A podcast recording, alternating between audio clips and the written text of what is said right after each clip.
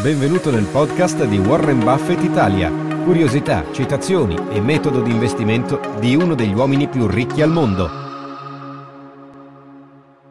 Ciao a tutti, sono Marco, gestore della pagina Instagram Warren Buffett Italia. In questo episodio parleremo nello specifico dei settori aciclici e faremo alcuni esempi di titoli di società che operano in questi determinati settori. Nello specifico del settore farmaceutico. Lo faremo insieme a Francesco, analista finanziario che si definisce un insider della finanza. Ciao Francesco. Ciao, buongiorno a tutti.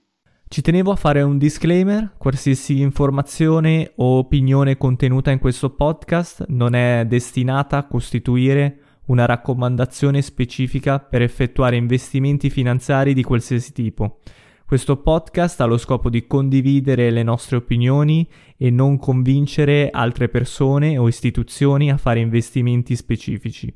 Ognuno di noi è responsabile personalmente delle scelte di investimento effettuate con i propri soldi. Allora, volevo chiarire la differenza tra le diverse tipologie di settori. Abbiamo visto ci sono settori aciclici, in cui ne parleremo in questa puntata, settori ciclici e settori anticiclici.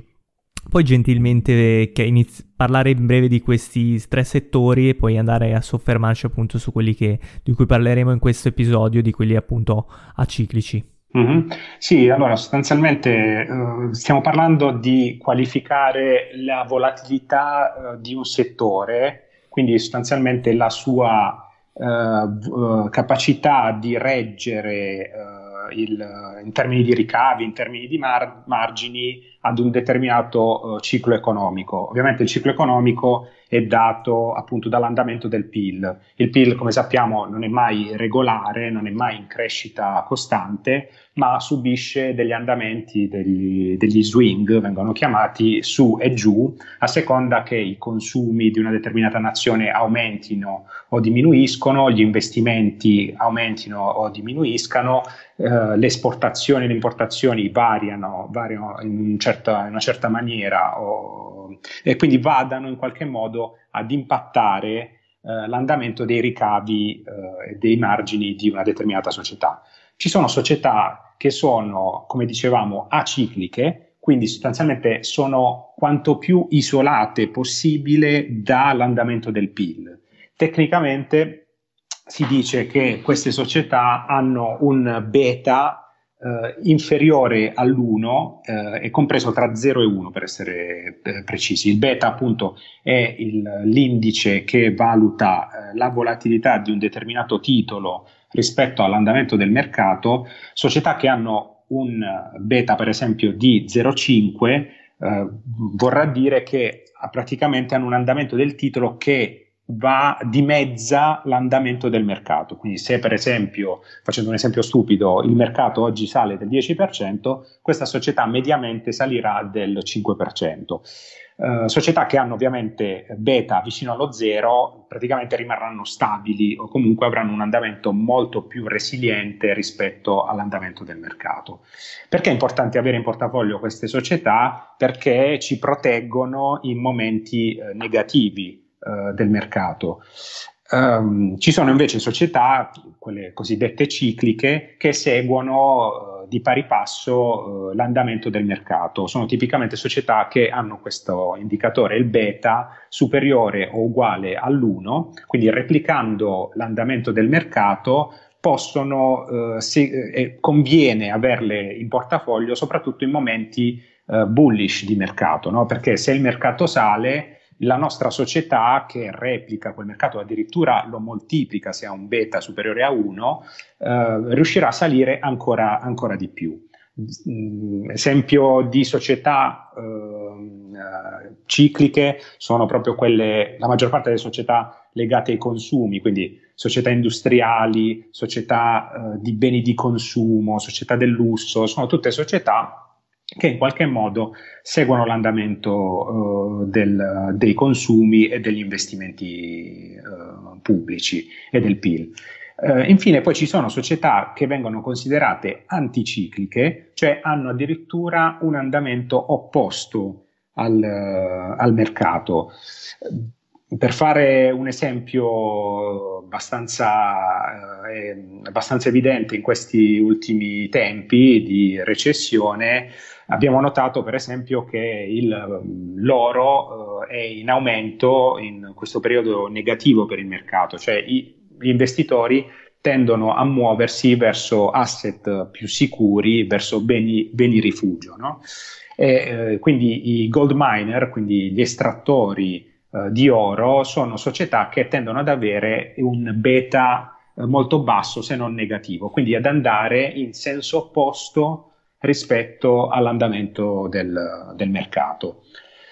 Quindi fu- fungono da bilanciamento in sostanza. Esatto, per quello è importante avere in portafoglio una serie di società che abbiano un beta abbastanza variegato, no? perché alcune ci proteggono dai momenti negativi del mercato, altre sono semplicemente stabili, altre invece amplificano i movimenti del mercato. Quindi è giusto combinare e magari anche spostare, cambiare il proprio portafoglio a seconda del momento di mercato in cui ci troviamo. In questo periodo di mercato forse è meglio avere società, almeno dal mio punto di vista, che hanno un beta inferiore all'1, quindi replicano molto meno l'andamento del mercato o addirittura beta negativo. Quindi... Ma scusami un attimo, ma dove lo possiamo trovare questo indicatore oppure come si calcola? Beh, in realtà su molti siti eh, basta semplicemente scrivere la vostra, diciamo il calcolo avviene con, uh, sulla varianza, la covarianza del, del, dei titoli rispetto all'andamento del mercato. Per farla semplice basta semplicemente scrivere, scrivere il vostro titolo su Google e, e scriverci accanto beta il beta, poi io per esempio utilizzo tra i siti pubblici con, confrontabili c'è infrontanalytics.com. Eh, se scrivete per esempio Apple eh, Infront Analytics beta, eh, aprirete, aprirete appunto la pagina del sito e troverete la volatilità, quindi l'andamento di, questa, di Apple rispetto al mercato. Eh, consiglio di guardare la voce unlevered beta, è una tecnicalità, non cambia di molto, però uh, è diciamo, la, l'indicatore più preciso per quanto riguarda il, l'andamento dell'azione uh, rispetto al mercato. Per esempio nel caso di Apple la volatilità, quindi il beta un anno è 1,16, questo significa che eh, se il mercato in questo anno sale del, dell'1%, eh, Apple moltiplicherà eh, l'andamento eh, questo, del mercato per 1,16, quindi salirà eh, un 16% in più rispetto, rispetto all'andamento del mercato. Uh, poi ci sono appunto settori di cui, per, di cui, parleremo oggi. Quindi ovviamente avendo un beta più alto ci sono più probabilità di amplificare poi i rendimenti di mercato, giusto? Esattamente, amplificare in positivo o in negativo. È chiaro, come, come, ci dicevamo, se siamo in un periodo di bear, quindi orso, negativo, quindi dove è possibile vedere più rossi che verdi a, a livello di performance del mercato, è chiaro che bisogna stare molto attenti a, ad investire in società che hanno beta superiore all'1 perché potrebbero moltiplicare le nostre perdite rispetto al mercato. Quindi niente, per quanto riguarda invece le società eh, di cui poi andremo a parlare oggi eh, a beta compreso tra 0 e 1, quindi società che sono definibili come eh, acicliche, Uh, possiamo fare tre, esempi, tre diciamo, esempi di macro categorie. Um, parleremo di società che, come quelle farmaceutiche. Le società farmaceutiche hanno effettivamente un andamento vicino al PIL perché uh, sono, come dire, legate agli investimenti de- nella sanità, agli investimenti della spesa pubblica, quindi hanno comunque una certa correlazione con l'andamento del ciclo economico. D'altro canto, eh, mantengono una certa stabilità perché la domanda di farmaci è comunque in costante e stabile aumento eh, nel tempo, perché l'invecchiamento della popolazione avanza, perché il, ehm, diciamo, si sta, ci si sta spostando progressivamente, soprattutto nei paesi sviluppati, in, uh, sulla prevenzione piuttosto che sulla cura. Quindi diciamo i, i produttori di farmaci sono sempre più uh, richiesti proprio perché sono in un mercato uh, stabilmente in crescita. Okay? Ovviamente ci sono se- società, per esempio, che hanno a che fare più con la sanità pubblica, che avranno una vol- volatilità più alta perché dipendono, diciamo, i loro introiti dipendono dalla, dalla, sanità pubblica. Ci sono invece produttori di farmaci da banco, eh, tipicamente non rimborsati, che invece hanno un andamento un po' più in crescita e meno legato al ciclo economico. Tant'è che eh, il beta medio di società farmaceutiche è di circa 0,8 mm, a, a, un anno, quindi vuol dire che ha fatto 10% l'incremento del mercato quest'anno, le società farmaceutiche avranno un incremento uh, del, dell'8%. Viceversa, uh, se dovesse il mercato scendere del 10%, queste società soffriranno meno e scenderanno del, dell'8%. Vogliamo menzionare magari dei leader di mercato in questa Sì, allora diciamo la, la principale società nel settore è uh, Johnson Johnson. Uh, dimostrazione di come Johnson Johnson stia andando bene in questo periodo di mercato, basta guardare la, la trimestrale che ha pubblicato qualche settimana fa, uh, a fronte di un mercato che scendeva e aveva comunque un andamento abbastanza uh, negativo, Johnson Johnson ha postato degli ottimi risultati finanziari eh, perché è, è stato, sono stati in aumento soprattutto i suoi prodotti legati alla sanificazione e alla, diciamo, alla pulizia, no? per esempio prodotti molto simili alla mucchina, prodotti da Johnson Johnson, hanno compensato la parte di Johnson Johnson legata più ai medical device, quindi tutto l'equipment per gli ospedali, che invece è legato alla sanità pubblica, che in questo momento è un po' più, è un po' più bloccata. Ecco.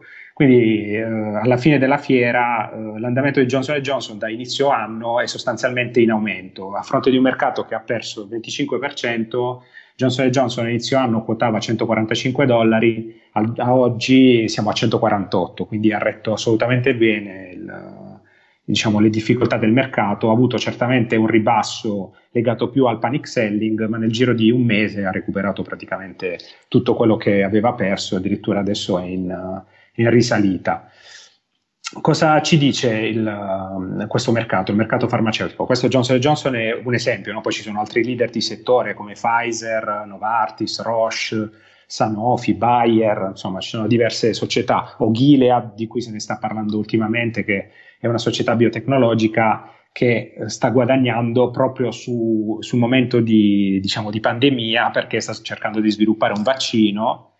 Eh, se questo poi alla fine si verrà dimostrato essere efficace, ehm, che appunto ha dei benefici, no? avendo sviluppato una cura che potrebbe essere, diciamo, quantomeno aiutare no? a gestire la, la pandemia, eh, ha, ha, molto da guadagnare eh, in, questo, in, questo, momento di mercato.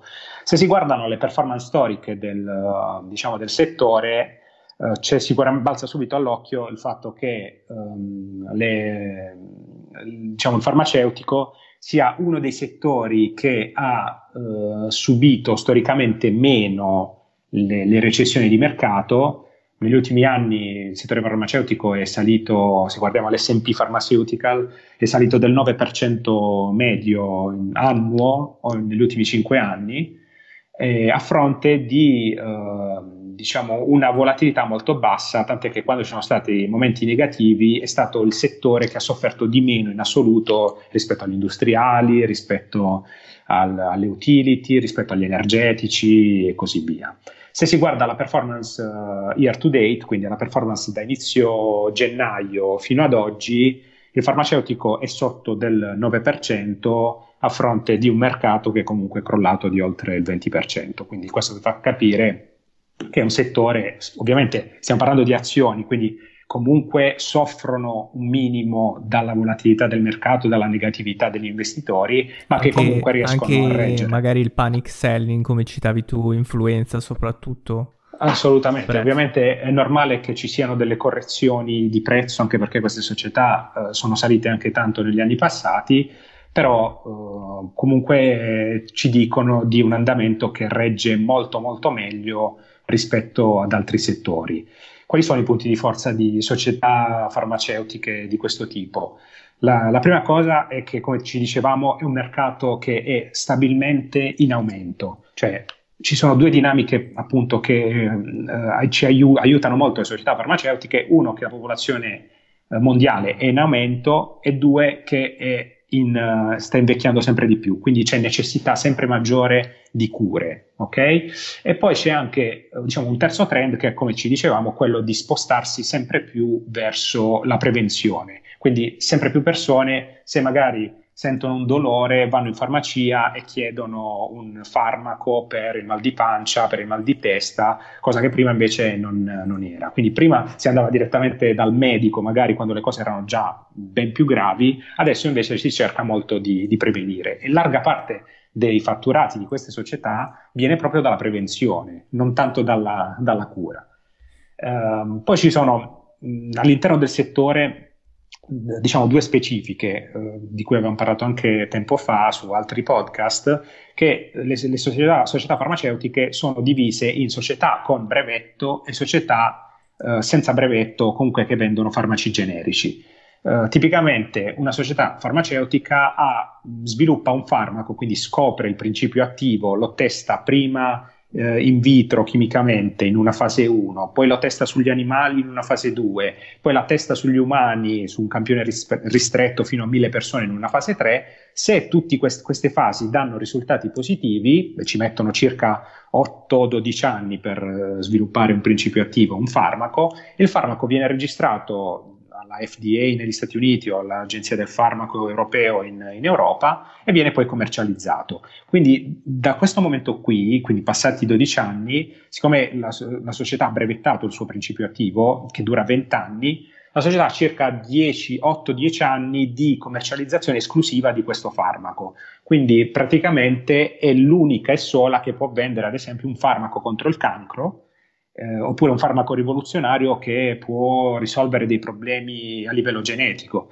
Facciamo l'esempio. Quindi è una guarda, forte barriera all'ingresso. Questa. È, assoluta, è forse una delle più forti barriere all'ingresso che ci siano. Vi posso fare l'esempio, magari potrebbe sembrare poco etico, però bisogna anche guardare agli investimenti multimiliardari che queste società fanno. Eh, c'è una società che ha appena acquistato Roche, che Roche ha appena acquistato, che si chiama Sparks Therapeutics, che è una società che fa terapie genetiche Uh, questa società è stata in grado di scoprire una proteina in grado di modificare il DNA, quindi proprio la genesi del, dell'umano, e andare a eliminare, estirpare dal codice genetico degli umani uh, una malattia legata alla, a, diciamo alla, alla cecità.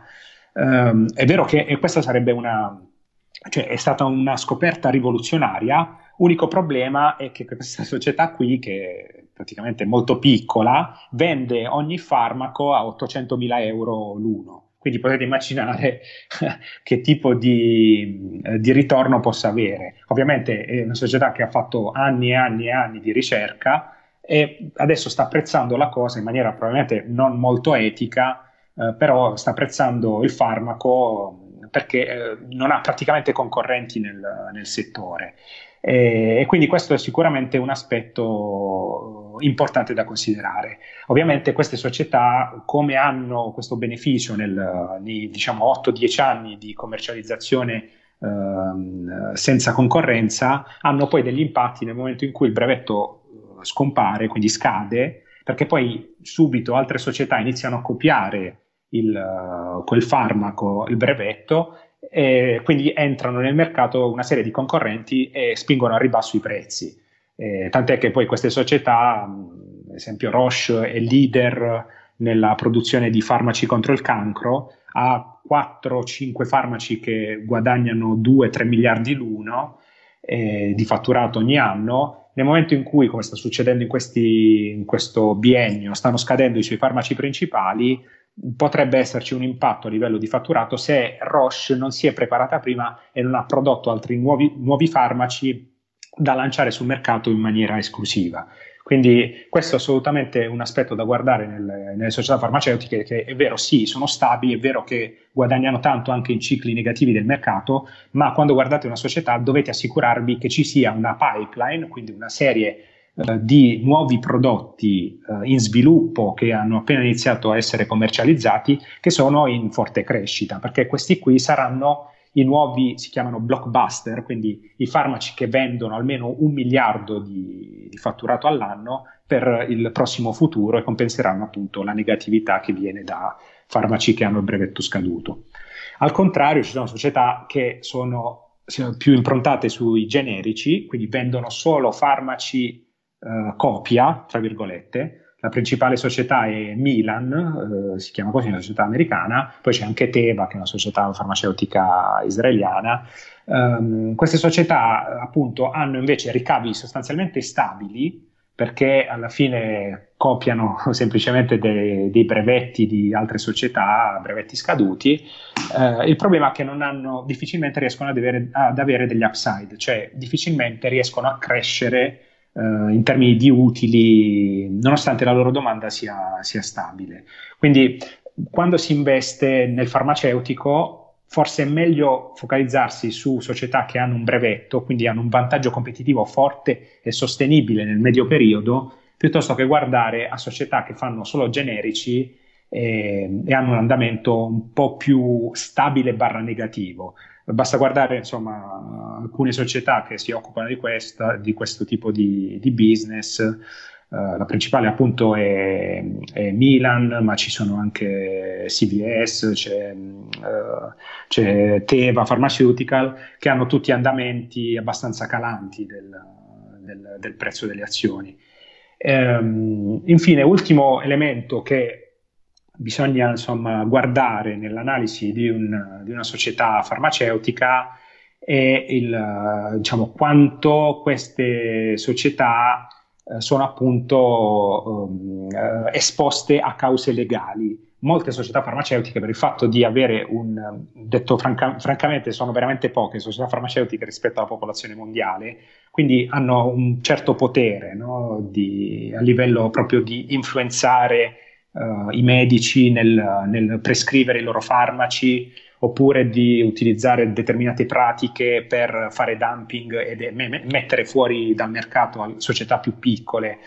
Eh, quindi molte società di questo tipo hanno delle cause legali aperte poten- potenzialmente multimiliardarie. Uh, forse ricorderete negli ultimi mesi le cause di Johnson Johnson, che è famosa appunto per aver commercializzato il borotalco con uh, dell'asbesto, quindi con uh, sostanze cancerogene, e che ha ancora adesso delle cause aperte che potrebbero costarle diverse miliardi di, di dollari, oppure il, sempre nel caso di Johnson Johnson i farmaci oppioidi, cioè in diversi stati degli Stati Uniti Johnson Johnson ha forzato con pratiche scorrette i medici a prescrivere farmaci oppioidi per la gestione di de- diverse problematiche dei pazienti. Eh, e questo cosa ha causato? Di, mh, una serie, veramente una fatalità da morti eh, per overdose esagerata negli Stati Uniti. Uh, Johnson Johnson infatti è stata da una prima corte condannata al pagamento di una sanzione e verosimilmente arriveranno nuove sanzioni nei, nei, prossimi, nei prossimi, mesi, anni, eh, ovviamente per una società come Johnson Johnson che è gigantesca, un, pagare anche 1, 2, 8 miliardi può anche diciamo, essere un piccolo impatto no, sul bilancio. È chiaro però che su società più piccole, come potrebbe essere ad esempio Teva, che commercializzava oppioidi, è una società più piccola, potrebbe anche rischiare di farla fallire. Ecco. Quindi queste cose qui vanno guardate aprendo un bilancio guardare nelle quelle che sono uh, contingent liabilities, quindi nella parte del bilancio dopo le note che riguarda diciamo, delle, le passività potenziali e si, mh, in questa sezione qui la società diciamo, illustrerà ai propri azionisti quali possono essere i rischi potenziali nei prossimi anni. Ok, su questo per quanto riguarda i, le società farmaceutiche. Ok, perfetto. In questo primo episodio abbiamo appunto parlato dei settori aciclici, nello specifico del, ci siamo soffermati sul settore farmaceutico. Nel prossimo episodio andremo a concludere il nostro discorso sui settori aciclici menzionando appunto il settore delle torri di comunicazione e il settore del cloud. Nei prossimi episodi successivi andremo a affrontare appunto gli altri settori quali ciclici e anticiclici. Vi invito tutti a seguirci sul nostro podcast e sulle nostre pagine Instagram. nello specifico la pagina di Francesco, Renegade Insider Finanza. Grazie ancora Francesco. Grazie a voi. Ciao a tutti, alla prossima. Ciao, ciao ciao.